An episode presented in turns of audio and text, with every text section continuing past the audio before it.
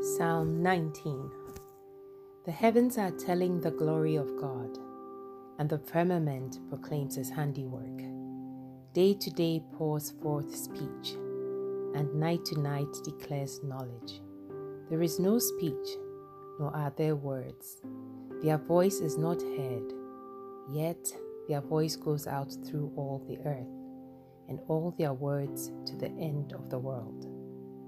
In the heavens he has set a tent for the sun, which comes out like a bridegroom from his wedding canopy, and like a strong man runs his course with joy.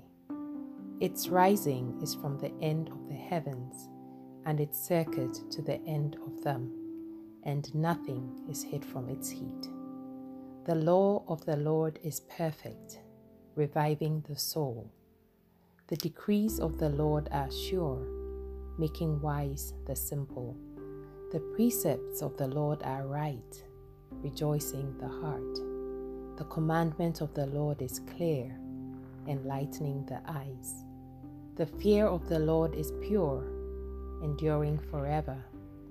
The ordinances of the Lord are true and righteous altogether.